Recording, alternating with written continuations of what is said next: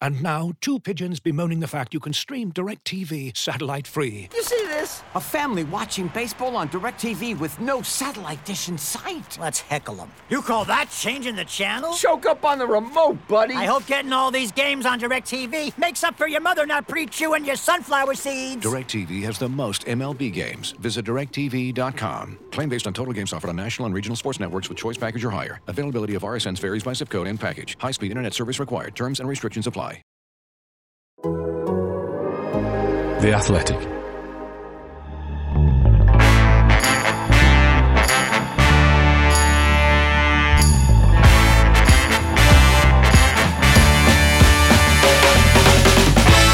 Hello and welcome to the weekend preview on the Athletic Football Podcast, sponsored by Bet365. I'm Dan Bardell, and each and every Friday, myself and George Elek will preview the best of the weekend's Premier League action alongside Bet365's Steve Freeth.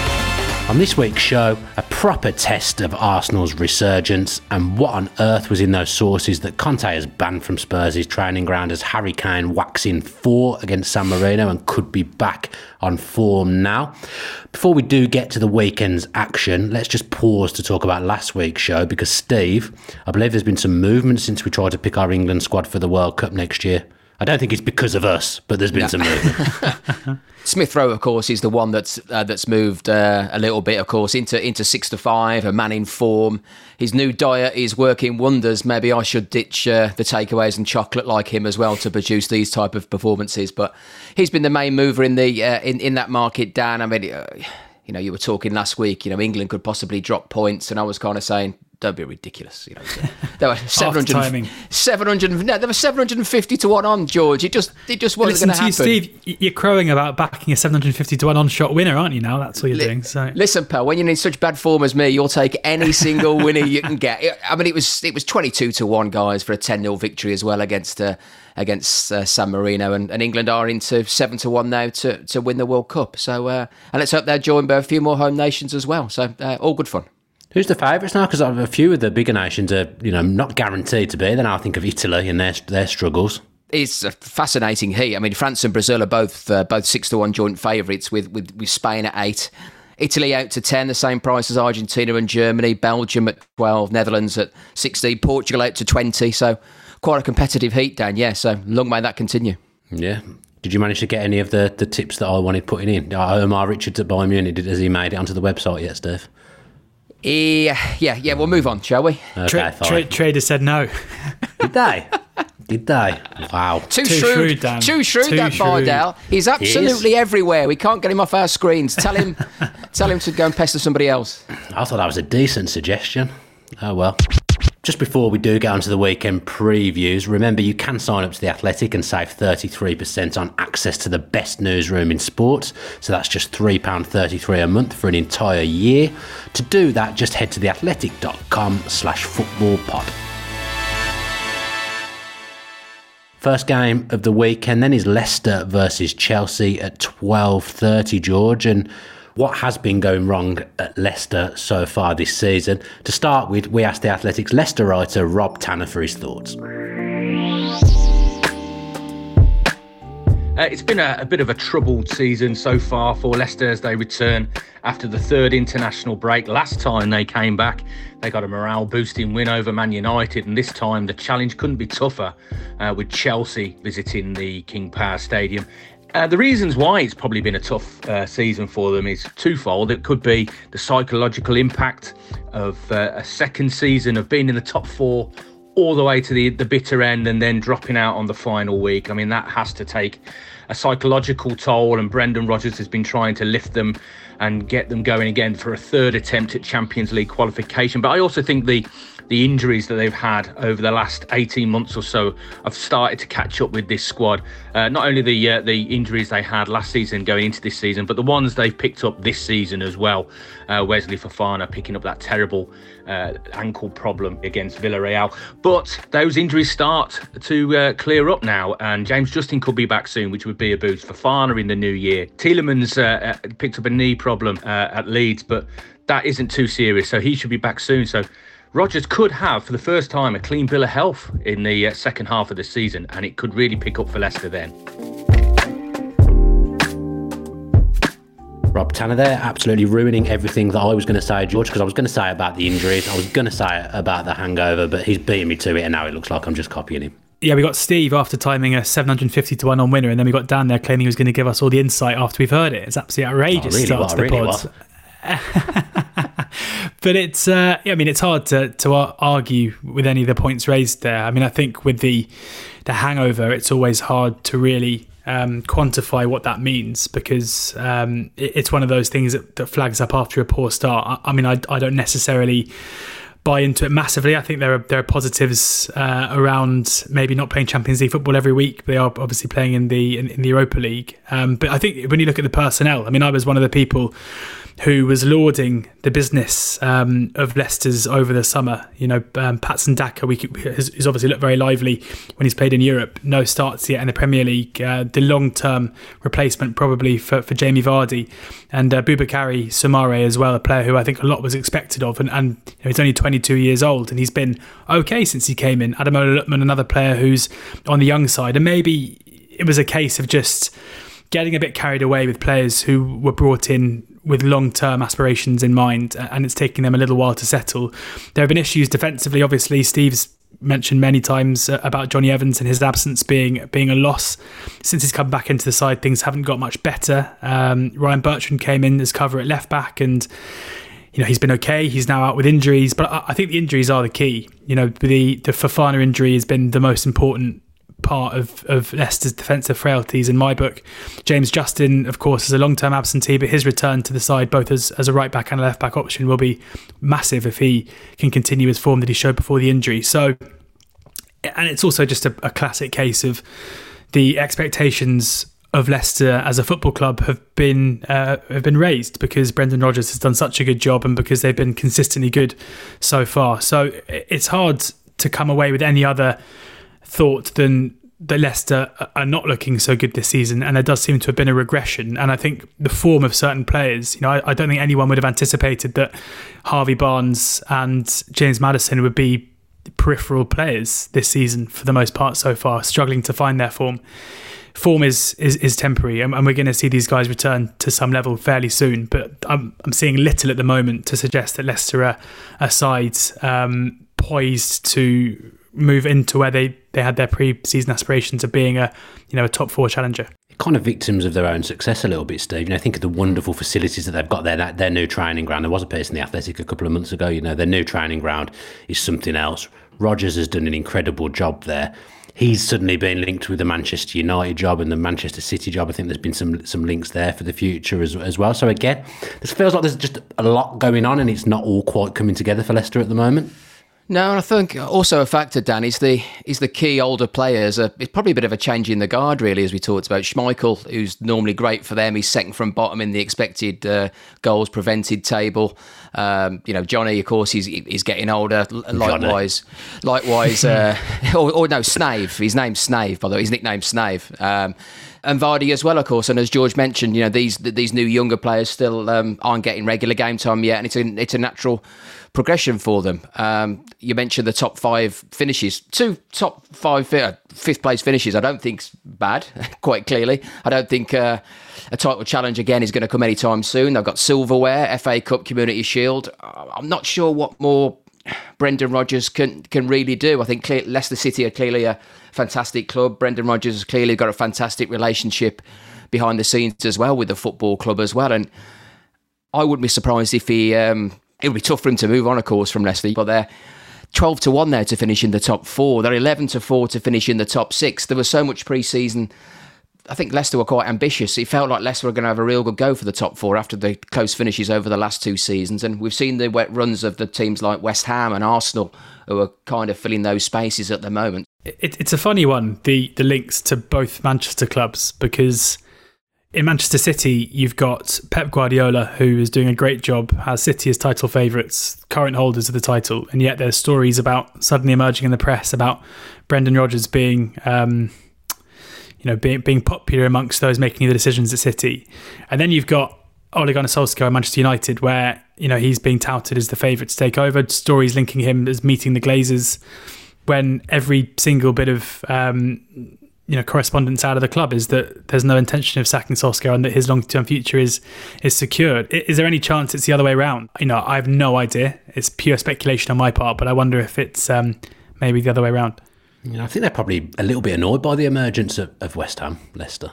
That's probably mm. taken them a little bit by surprise because they now look like the the big contenders to, to break into that top four. Now, kind of done it quite quietly. No one expected that from them this season, and you know they've got the Europa League as well. So if the Europa League is a distraction for Leicester, I don't think that can. Yeah, it's not really a fair thing because West Ham have got that as well. Yeah, it's going, it's going, to, be interesting. Look at Chelsea then, and Steve, you've got a price mm. on Chelsea breaking the clean sheet record.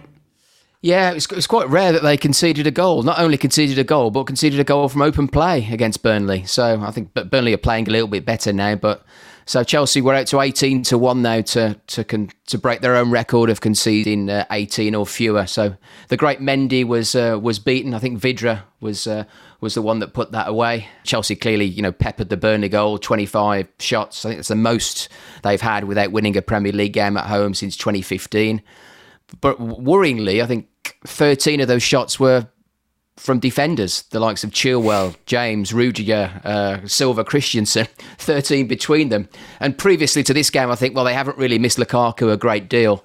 I think the one against uh, the one against Burnley, maybe they, they probably did. The player who um, who everyone's talking about at the moment as well is a is a certain Reece James, of course, who's uh, who's thriving for both both club and country. And as, as, as George will know from from watching in the in the, in the championship, it's no real uh, it's no real great surprise to see him kick on. I was just amazed at the time that, that Paul Cook was able to get hold of, of, of Reece James. Quite a brilliant sportsman. He, uh, Cookie would often talk about in his interviews about being the best at table tennis and, and what is golf. he with you today? Johnny Cookie? Yeah, we, two of the best. We, we two of the best, you know, a bit, bit of Scouse Hube, you know, we love a bit of that, you know, but no, no, no, you're right. I haven't, I haven't got, a, he doesn't know, absolutely hasn't got a clue who I am. You're right. Um, but, but it was a 19 year old, you know, low knee at Wigan and when I used to watch Wigan play in the Championship, you used to see a few managers walk on the pitch afterwards to go and shake hands with the referee and kind of make a, a beeline for Reece James. So, yeah, well, yeah, yeah, what are you doing next season, son? You know, you know, big Championship clubs. Why don't you come and join us next season, pal? I think he was thinking, don't worry, I'm uh, I'm going to be in the Chelsea first team in not too long. And uh, clearly a kid going places. It's interesting to see how his demeanour's changed since the Wigan days. Um, I, I interviewed him at the EFL Awards. The, Arca you know, George now. Arca yeah. George now. Oh, he, Reece, he, he, spent some time with Reece, yeah. Jamesy. I've, I've, I've, interviewed Cookie. I've interviewed Cookie as well. So there you go.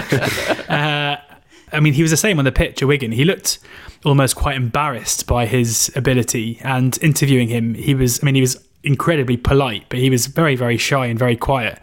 He's not that anymore at Chelsea. You know, he's a proper character on the pitch. He's somebody who looks you know, he's happy to get his foot in both, um, you know, in terms of, of, of, the game, but also he's not one to, to shrink in the face of adversity as well. So he's he's matured massively as a seemingly as, as a competitor, but as a footballer, you know, he's he's he's got absolutely everything in terms of technical ability. His crossing is fantastic. His um, physicality, his ability to get up and down that right hand side, his versatility, being able to play on the right side of a three. He could probably play centre back in a four. He can definitely play holding midfield as well.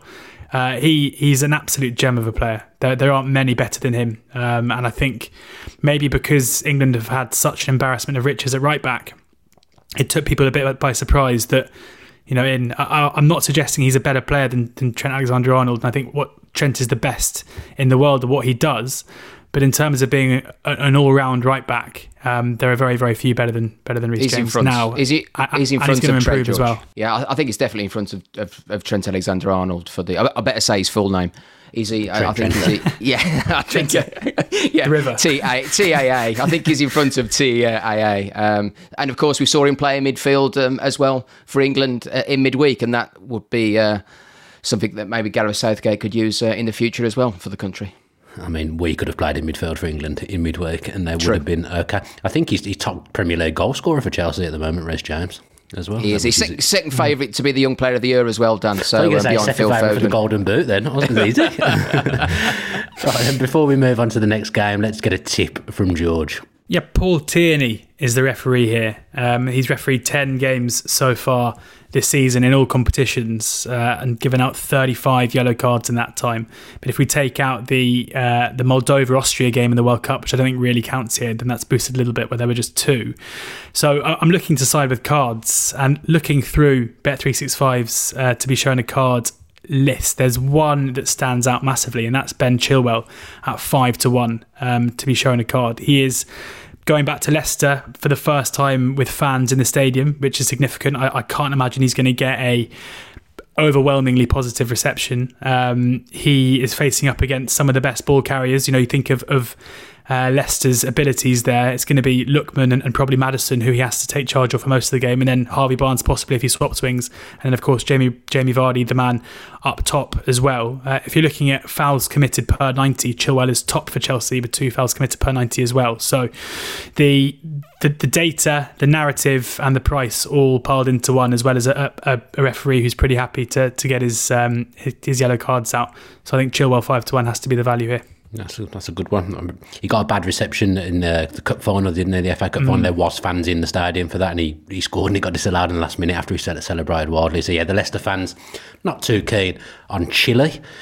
Game two is Liverpool v Arsenal, the tea time game. Tasty game at Anfield, that, and you can tell that our producer is an Arsenal fan because I've got a league table here from the 1st of September onwards. So that's eight games. We all know the season only started on the 1st of September. and Arsenal are top of that after after the last eight games with 20 points. Chelsea second with 19. Man City with third. Now, I think we were all guilty of laughing at Arsenal quite a lot, especially myself. Not all of us. Before the Not first of, of, September, well, I, did, I think we all had a bit of a, a bit of a titter. I would say, but they are genuine top four contenders. I think now, Steve.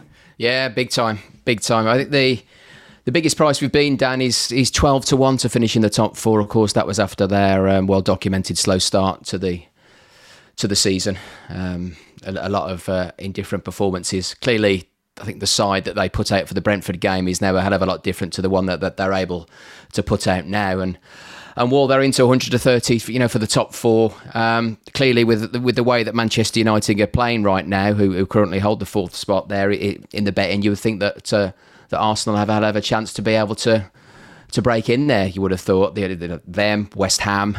Uh, you know, even further down to Tottenham, you think, well, maybe this could be our our season to uh, to get in there as well, and it's uh, it's going to be a, a, great test, you know, to to go there and see. I mean, a lot of managers generally, I suppose, when your team has been struggling, have kind of feared the the international break. But you know that hasn't been the case, has it? With um, you know with Arteta, who's uh, who's, who's, who's kind of thrived over the last couple of international breaks as well. They seem to be doing a load of things right, getting a load of positive press. There's a load of talk about their set pieces as well that people are talking about. Yeah, I know everyone's got a set piece coach these days, but the Arsenal one seems to be uh, the lad from uh, ex, the ex Manchester City set piece coach. He, he's great. So it'll be a It'll be a fascinating game at the weekend, and, and, and this is what I'm really looking forward to, and probably a test to see how far Arsenal have come over the last few weeks. Yeah, it's one of those ones, George, where you know, I'm looking at Arsenal's business in the summer transfer window.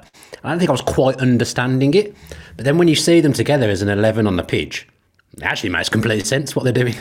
I mean, it, it does, and the you know often as fans we can get very caught up in, in transfer fees, and, and obviously beating the market is important if you're a club who is looking to trade players. But I think with Aaron Ramsdale and Ben White, Arsenal were looking to sign two players who they hope will be at the club probably for, for the next decade. So suddenly, a, a fifty million pound investment in a centre back who they want to be the centre back for that long um, the price tag isn't necessarily so important. It doesn't matter as much what the sell-on fee possibly could be, because I'm sure if Ben White has a great three years, that that fee probably wouldn't go up too much. Um, yeah, I mean, it, it, this is feels like the game to me where we're going to learn a lot about both sides because you know I've said on on this show a few times how it would be unfair really to judge Arsenal too much on the results against City and Chelsea early on in the season, given the injury issues that they had, given the red card to Granit Xhaka as well um, in the City game. There's no hiding now. There's no hiding place from here. As you say, that you know they've picked up the most points in the Premier League since the beginning of September. They have their first team now available to them. They're playing against a Liverpool team who have injuries themselves, who have started the season well, um, but in the Premier League, you know, they're only what they're only a point clear of Arsenal in, in the league table at the moment. So this is going to be an opportunity for Mikel Arteta. And in my book, you know, Arteta had a, a lot of plaudits when he first came into the the club and he won the FA Cup. He, he had a lot of plaudits at the back end of last season. In my view, right now is probably the time where I'm viewing Arteta in the most positive light, where it feels to me like there is a, a quite clear and significant uptick in terms of their performances and the way that he's getting his team to play. The only slight caveat to that, and the thing that concerns me, was how Leicester were able to create chances pretty much at will in the in that after Arsenal was so dominant in the first 20 minutes of that game how Leicester grew back into it given how Leicester's been been fairly poor this season and how important Ramsdale was to keeping them at bay. Um, but this is big. If, if they go and beat Liverpool they'll, they'll do it on merit but if they are turned over again by one of the teams who are genuine title challengers, then we've got to accept that Arsenal are going to be one of those sides who are able to flex their muscles against the, the league's weaker teams, but on, on a par with those um, towards the top.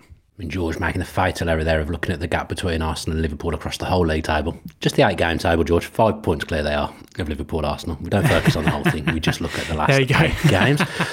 if you are interested in doing more reading upon how Arsenal and Arteta have steadied the ship, James McNicholas and Dave Ornstein actually wrote a piece on The Athletic a few weeks ago. It's well worth a read. Let's look at Liverpool a little bit now, Steve. Now, there was an episode on this very podcast feed earlier in the week where we kind of looked at Klopp's future, Michael Edwards, the sporting director's departure or impending departure at the end of the season. It feels like the front three is kind of, well, Salah's not, but it feels like the front three is coming a little bit towards end at the end of their cycle. It's been a great period for Liverpool, but you do kind of get that sense that there is going to be kind of a change. You know that change. Alex Ferguson was always always very good at building a new side. Liverpool are going to have to do that, aren't they? And Klopp, I mean, Klopp may be gone in 2024. Yeah, it's uh, it's a tough gig. You know, quite quite. I know they are third favourites to win it this year at, at, at five to one, and I've you know, progression since Klopp's been there from what 20 you know 2015 whether you finishing 80 you know in the first season. And as a neutral I just really enjoy watching Liverpool play really enjoy you know the, the, the finals that he lost early on. He kicked on they won the Champions League they won the league. I know they didn't uh, defend their title fantastically well you know last season but they're back in amongst it this year as well. And it's going to be a tough gig for somebody clearly you know with um, the story of Klopp's future and people and, and people leaving who make key decisions at the football club as well. So they are big shoes to fill. I don't really have an idea of. Uh, obviously, people have talked about Steven Gerrard as well, and I'm always wary of speaking about Aston Villa too much um, when me and you are on because it sounds like a local radio station. Um, but um, well, that's, that's what we need our own show on local radio. let's make that happen. So, so where Liverpool go, I don't know, but there is going to be a major overhaul, and um, I certainly don't have the answers, and uh, I'll have to see um, who, who does. Yeah, do go back and check out that podcast from earlier on in the week because it does go into into great detail on what the future holds for Liverpool. Steve, how do you see this one playing out?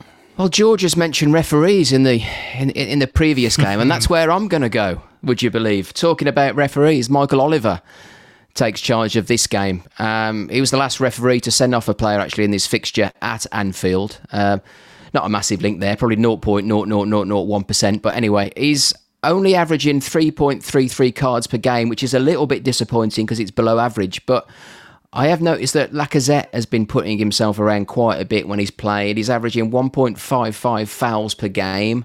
He's yet to be booked this season. So I'm going to go for the 5 to 1 Lacazette to be carded. Please, please, Mr. Oliver, can we have some more cards? I mean, friend friend of the Athletic, Michael Oliver. I mean, I mean, I'm a right company man here, but there was a heartwarming piece about Michael Oliver and a young budding referee read, yeah, was in the Athletic that. earlier on in the week. I, forgive me because I cannot remember who, who wrote that piece, but I, I, I read it. It's really, really heartwarming tale about a young referee and Michael Oliver being his hero. So could end up being Steve's hero by yeah, the end one of, the, the best, One of the best Michael Oliver, yeah, I have to say. Mikey. Steve loves him. Ollie, Ollie to be Ollie. fair. Uh, okay, or twi- Twister, Twister. We're not, we're not talking about Ollie today. Come on. No. Okay, yeah. Now we'll move on quickly. This episode is brought to you by Michelob Ultra, the official beer sponsor of the NBA. Want to get closer to the game than ever before? Michelob Ultra Courtside is giving fans the chance to win exclusive NBA prizes and experiences like official gear, courtside seats to an NBA game, and more. Head over to michelobultra.com slash courtside to learn more. Looking for an assist with your credit card but can't get a hold of anyone? luckily, with 24 7 US based live customer service from Discover, everyone has the option to talk to a real person anytime, day or night. Yep, you heard it right. You can talk to a real human in customer service anytime. Sounds like a real game changer, if you ask me. Make the right call and get the service you deserve with Discover. Limitations apply. See terms at discover.com slash credit card. Right then, before we continue with the podcast, please remember that if you are going to have a bet this weekend, make sure that you do so responsibly.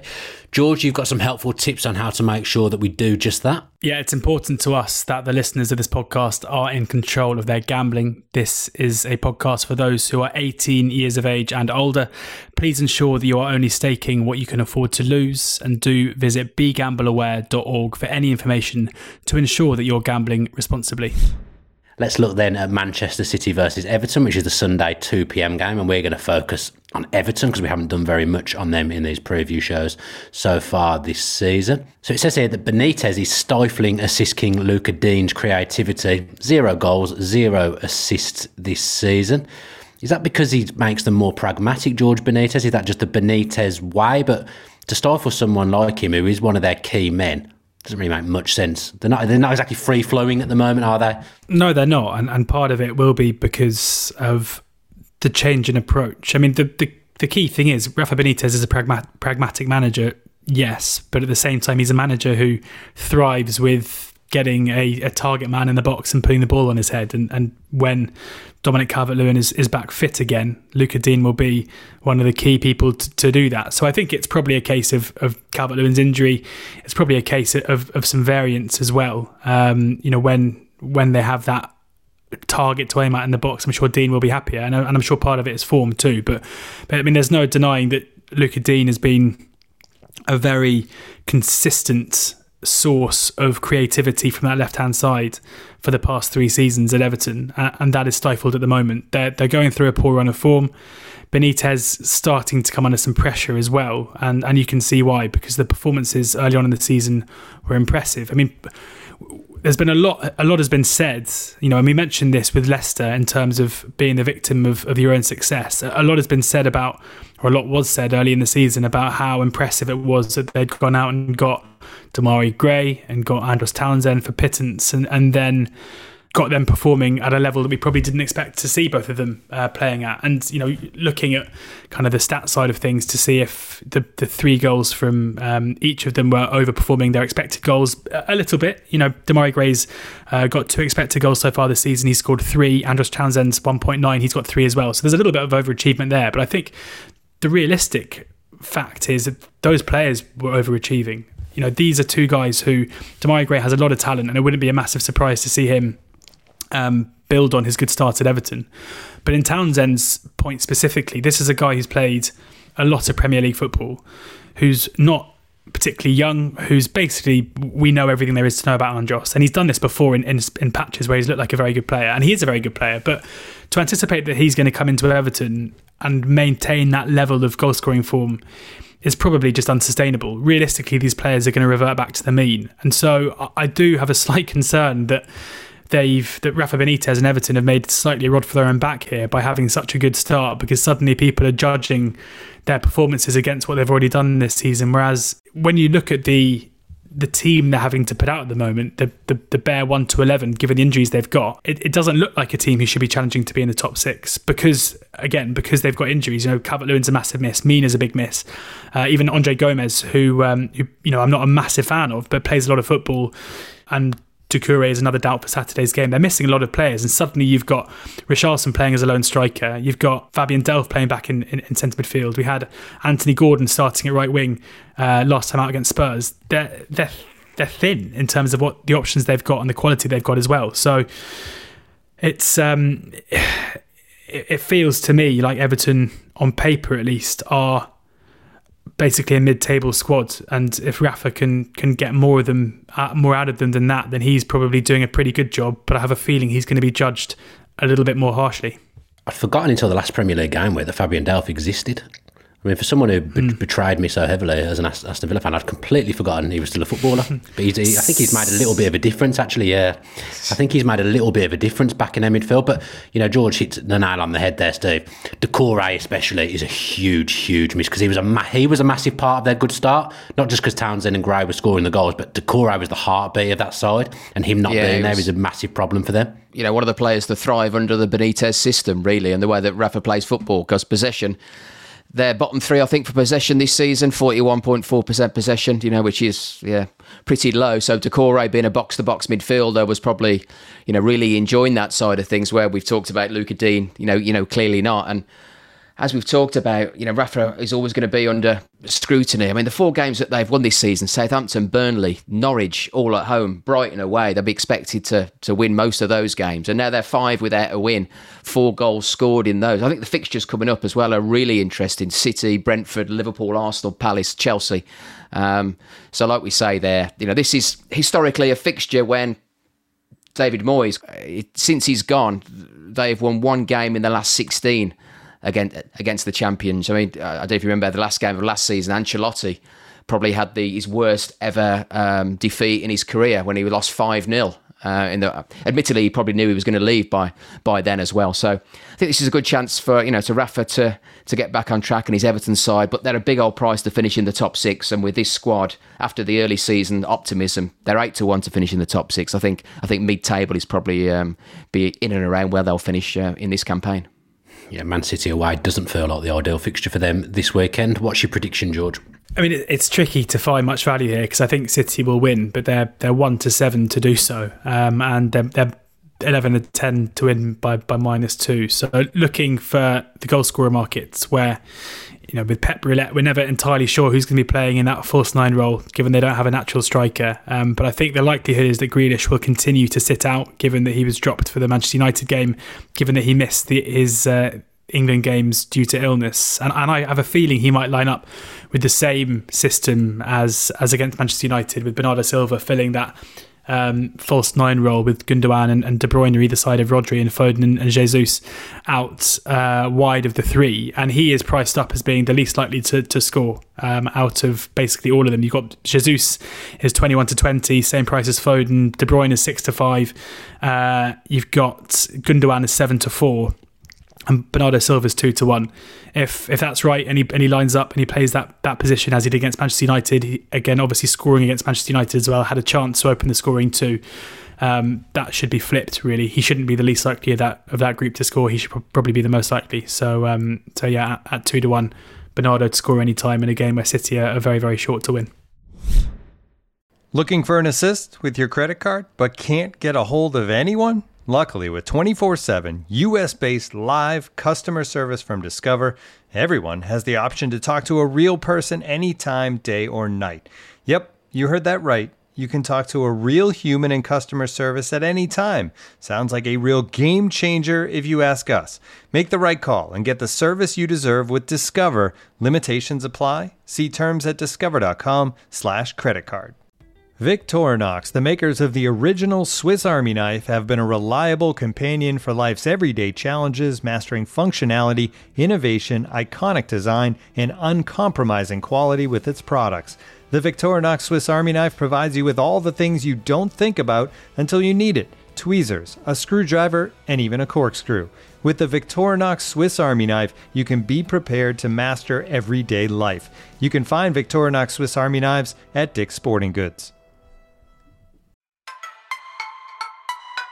Listeners, we've got a very small favour to ask. We want to make sure we're making the very best football podcasts out there, so we need to know what you like and what we can do better. We've prepared a survey over at theathleticsurvey.smsinc.co.uk, and if you complete it, you'll be entered into a prize draw to win one of three £100 Amazon shopping vouchers. Now, we're only after the feedback from UK listeners at this stage, and you can only win those Amazon shopping vouchers if you live in England, Scotland, Wales, or Northern Ireland. So if that applies to you, then please head on over to theathleticsurvey.smsinc.co.uk. That's theathleticsurvey.smsinc.co.uk. Thanks. Final game this week that we're going to preview is Sunday 4:30 kickoff Spurs versus Leeds. Antonio Conte's first league home game. I think I'm correct in saying. And Oliver Skipp is injured, George. So Conte's going to have to bring someone in from the cold to play in that central midfield area. Who is it going to be? there are three candidates really. I mean, we should point out as well that Højbjerg missed Denmark's two games due to injury uh, in the international break. There seems to be a, a, hope that um, that Højbjerg is going to be okay, that it's just a dead leg and he should be able to return for this one. But there is a possibility that that is going to have to pick two of these players to, to play in his midfield three. And Ndombele is the is the one that Spurs fans will want, given his ability, his ball carrying ability, given that he seems to have played. I mean, more good games of Premier League football than most guys who can struggle to get starts for their team. Uh, he's a player that I love to watch. Uh, Harry Winks would be the um, most like for like uh, change in for Skipp, somebody who keeps it very simple, who he, may not have the physical breaking up play capabilities of Skipp, but he certainly is willing. You know, he tries to, to get stuck in, he tries to, to, to intercept balls and, and recycle it very quickly. Or Giovanni Lo Celso, the kind of forgotten man who was such a popular figure when he first came in at, at Spurs, clearly has bundles of technical ability. Again, a player who is very willing to get stuck in, is often quite rash off the ball, uh, but maybe not quite as polished as, as Skipp himself. So I think we're going to learn a lot about Conte in terms of who he chooses. Is he going to be willing to to take the handbrake off and, and play a, a player in Ndombele, or given Leeds' ability to play in transition, given their willingness to, you know, if he wants to play with Ndombele, he's going to have to hamstring um, Højbjerg and what he can do a fair bit. Would he go for somebody like Winks who will sit in that role, uh, not be particularly mobile, stay uh, positionally sound, and you know, he's somebody who's happy to to get his body on the line if need be. So I'm intrigued to see who it'll be. I reckon it probably will be Ndombele. Um, whether that's the right call, it'll be the popular one, but whether that's the right call, given the way that Leeds uh, like to play, will be. It should make it a more uh, interesting game for the neutral. That's uh, that's for sure. Yeah, Conte, I remember he doesn't really take the popular view. I remember he used to leave Cesc Fabregas out a lot for Chelsea, didn't mm. he, in mm. that title winning season when they played through at the back. Fabregas used to always really be the be the fool guy. So It'd be interesting to see what happens. Steve, Harry Kane was back amongst the goals on the international break, although, as I said earlier, I think we might have been amongst the goals against San Marino. He has been woeful for Tottenham. Every time I've watched Spurs, Harry Kane is like a ghost. I, can't believe what I'm saying because he's such a sensational footballer. Now, Conte's taken the tomato ketchup away, but I've got a theory that maybe he's allowed ketchup on England duty. So he's taking the ketchup away might not necessarily be a good thing. We don't know. We just don't know, do we? No, interesting. But for all, and I agree with you, Harry Kane. He's he's his demeanour, the way he's carried himself, it didn't look right. But I know he's only got one goal in the league. He's nearly got twenty though in all competitions. Admittedly, a, a lot of those, you know, for England, but he has been scoring in in other competitions. And and I suppose I know they didn't have a shot on target. I think it was away at Everton, but it seemed to be playing more central, more advanced than he has been previously. Admittedly, he wasn't as advanced as Reguilon, who was who seemed to be playing. Uh, well, high up, you know, left winger, uh, uh, basically. And it, this is such an easy narrative that when managers take over at football clubs saying, oh, yeah, I'm not impressed with the fitness levels here. We'll have to we'll have to raise it a little bit, and maybe it's it's a little bit of that. We'll see. You know, Conte will certainly um, they won't be wanting for that. Also, from a betting point of view, Dan, he's only 16 to one to finish as the top goal scorer yet again in this division. 16 to one. He's got one goal this season. Mo Salah's got 10, right? And we're only 16 to one. We're only I think we're a, little, we're a little bit bigger about him getting 25 or more, 25 to 1, in fact. Some people will argue, well, what about the unders price? Well, he's is even money to score 15, uh, 15 or fewer. So maybe that could be the, the way to go. I can see George's brain working it out now where the value is in the Harry Kane market, and and of course he's he knows how to score at international level uh, level as well. So he is only eight to one to finish as the top goal scorer at the 2022 World Cup as well. So clear there's goals in there. You know, he's if he hits the ground running starting this weekend, then we'll, we'll even be cutting that 16 to one. But it does feel to me to be on the on the short side. Yeah, just to remind you, if you put ten pound on Harry Kane to finish top goal scorer in the Premier League, that's ten pound that you've lost. That's gone. so yeah, I would, I wouldn't do that. George, there's a kind of a debate around Kane and Rooney now of of who's been the better player for England. I, I think there's actually only one answer to this, but where do you stand? I mean, for England, I'd say the answer's got to be Kane, um, given what has been achieved as give, with him as captain. Effectively, mm-hmm. we, we got to a um, a semi final of a World Cup with Kane winning the Golden Boot. We got to uh, the final of the Euros um, with Kane scoring goals as well. So um, there seems little doubt in my mind. Even though I'm a, massive Wayne Rooney fan, I think often um, it, it is forgotten just how good he was, um, not not just as a goal scorer, but as a, as a footballer for both Manchester United and England. He is, if it's possible, in my view, by by some of the um, some of the masses maybe underrated in terms of, of, of what Wayne Rooney did in, in, a football shirt, possibly because uh, his ability maybe uh, waned earlier in his career, no pun intended, uh, than than most um, players in that position. But uh, yeah, I think w- what Kane has done and what Kane will continue to do, because anyone who writes Kane off is is is doing so way way too early on. He's always had these spells often early on in the season where he looks out of sorts. You know, I was at the Hungary game and it was one of the worst live performances from an elite footballer that I've ever seen. You know, having having watched Harry Kane in Russia, having watched him in uh, in the summer as well, that performance against Hungary was a player completely out of sorts against fairly poor opposition. So for him to bounce back the way he did, it doesn't matter who it's against. It doesn't matter the the, the way that he bounced back, the way that he was able to just be a completely different footballer um, will set him in, in much better store here and you know Antonio Conte has a magic touch with with strikers. Uh, it's not going to be too long before Kane starts scoring. For those who are interested in backing the, the 15 or under at even money, I mean, it, it probably is the value, but um, I would be fairly concerned that um, that you're going to be looking fairly good and knowing Harry Kane.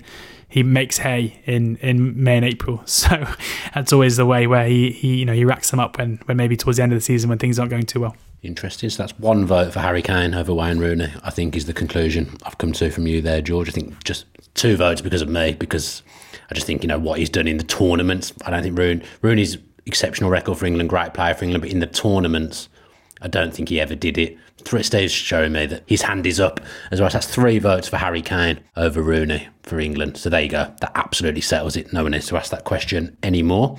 Steve Bielsa Leeds, mm. still a bit of a funny one funny, funny to watch. Can't quite work them out. Is his position as, as strong as it was in the summer? Because if you think Watford, Norwich, Newcastle, Watford, and Villa have all changed managers, Leeds, it's a bit of a funny one because you you would never trust him to stick around long term anyway, would you? No, you wouldn't. But it's going to be on his terms when he leaves Leeds. Yeah. Surely, I mean, you can't see Leeds. Oh, we're getting rid of Bielsa. I, I personally you know, don't see that. Um, uh, speaking to the Leeds fans that went to the Leicester game, I think there was a notice, noticeable improvement there. The balance brought to the side by Forshaw being in. I know we talked about Forshaw before. Um, I know it's a small squad, and you know they were hit by injuries, of course, COVID, recovery time from COVID as well. Yeah, Forshaw and Phillips in midfield. Um, we're all waiting for, for, for Bamford to come back as well. Dan James was a played as a nine against Leicester, so he's still he's still finding his feet there. I, I think Leeds won't be in any sort of relegation trouble whatsoever. I, would be more interested in backing the seven to two Leeds to finish in the top half than backing Leeds to to go down or around the five to one mark. The same price as uh, the same price as Villa, Dan. Uh, incidentally, so you got Norwich at there one to six. Yeah, I, am not mentioning Villa too much this time. Uh, Watford at four to seven, Newcastle at evens, Burnley at six to five. And the hipster's choice, Brentford just sneaking into relegation markets now at, mm. at seven to two as well. So Leeds United will be fine, in my opinion, and uh, I see them pushing towards the top half. I talked about Reguilon uh, earlier, about, and he had two shots in the box against against Everton. He was the most advanced Spurs player at Goodison, 26 touches in the final third, more than Lucas Digne, by the way. Uh, 16 passes received in the final third, and he's going to be flourishing under Conte. I think we know that. So I'm going to back him to score at any time at a double figure price. Steve there trying to make sure that Harry Kane Golden Boot bet wasn't the worst bet on this week's podcast, and he's finishing off on, on a high. Just before we go, can I just remind you that you can sign up to The Athletic at the moment for just £3.33 a month. To take advantage of that offer, head to theathletic.com slash football pod. My thanks to Stevie and Georgie, and of course, all you for listening as well. Remember to hit subscribe so that you never miss a show. Mark Chapman, David Ornstein, and company are back on this feed on Monday. You've been listening to the Athletic Football Podcast. Enjoy all the football and have a great weekend. The Athletic. As you've probably heard by now, we've teamed up with BetMGM this season. We'll be using BetMGM lines to make all of our picks, and we'll have special offers for our listeners each week. If you haven't signed up for BetMGM yet, use bonus code The Athletic, and you'll get a one-year subscription to The Athletic, plus up to a $1,500 first bet offer on your first wager with BetMGM. Here's how it works. Download the BetMGM app and sign up using bonus code The Athletic. Make your first deposit of at least $10. Place your first bet on any game and claim your voucher for a one year subscription to The Athletic. See BetMGM.com for terms. U.S. promotional offers not available in D.C., Mississippi, New York, Nevada, Ontario, or Puerto Rico. Gambling problem? Call 1 800 Gambler. Available in the U.S. Call 877 8 HOPE NY or text HOPE NY 467 369 in New York. Call 1 800 NEXT STEP in Arizona. 1 800 327 5050 in Massachusetts. 1 800 BETS OFF in Iowa. 1 800 270 7117 for confidential help in Michigan. 1 800 981 0023 in Puerto Rico. First bet offer for new customers only in partnership with Kansas Crossing Casino and Hotel. Don't forget, if you haven't signed up for BetMGM yet, use bonus code The Athletic, and you'll get a one-year subscription to The Athletic, plus up to a $1,500 first bet offer on your first wager.